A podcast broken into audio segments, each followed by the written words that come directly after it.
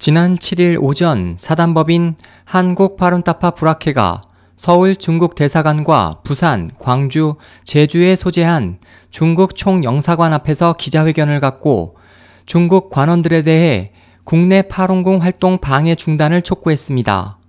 학회 오세열 대변인은 성명을 통해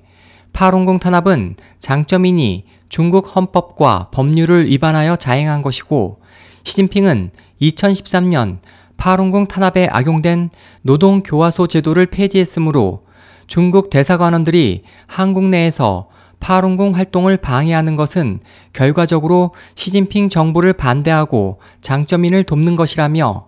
이들이 앞으로도 한국 정부 관공서와 지방자치단체를 대상으로 파룬궁 활동을 방해한다면 중국 현 정부를 반대하는 명백한 증거가 될 것이라고 경고했습니다. 파룬궁은 1992년 중국 지린성 창춘시에서 전파된 심신수련법으로 전파 후 중국 정부의 지지를 받으며 중국 전역으로 퍼져나가 1999년 수련자 수가 1억 명을 육박했지만 당시 국가 주석이었던 장점인은 질투심과 권력욕에서 상무위원 전원의 반대를 무릅쓰고 대대적인 파룬궁 탄압을 시작했습니다.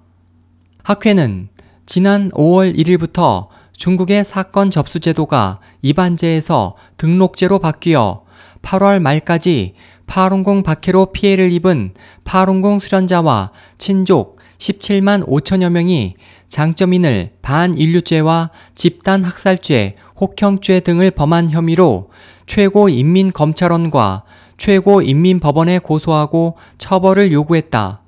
또 중국 형사소송법 108조에 의하면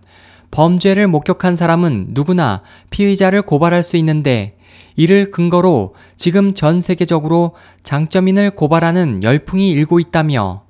한국에서도 지난 7월 20일부터 공식적으로 장점인 형사 고발 연대 서명 운동이 진행되는 가운데 현재 한국인 13만여 명이 고발장에 서명하여 최고인민검찰원과 최고인민법원에 고발장을 국제 우편으로 송부했다고 밝혔습니다.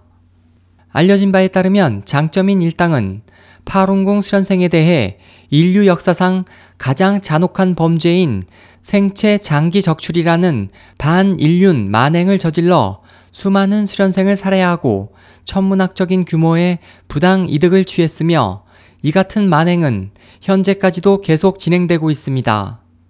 캐나다의 전 아태 담당 국무장관 데이빗 킬고어와 국제인권 변호사 데이빗 메이터스가 객관적으로 조사한 조사 보고서에 따르면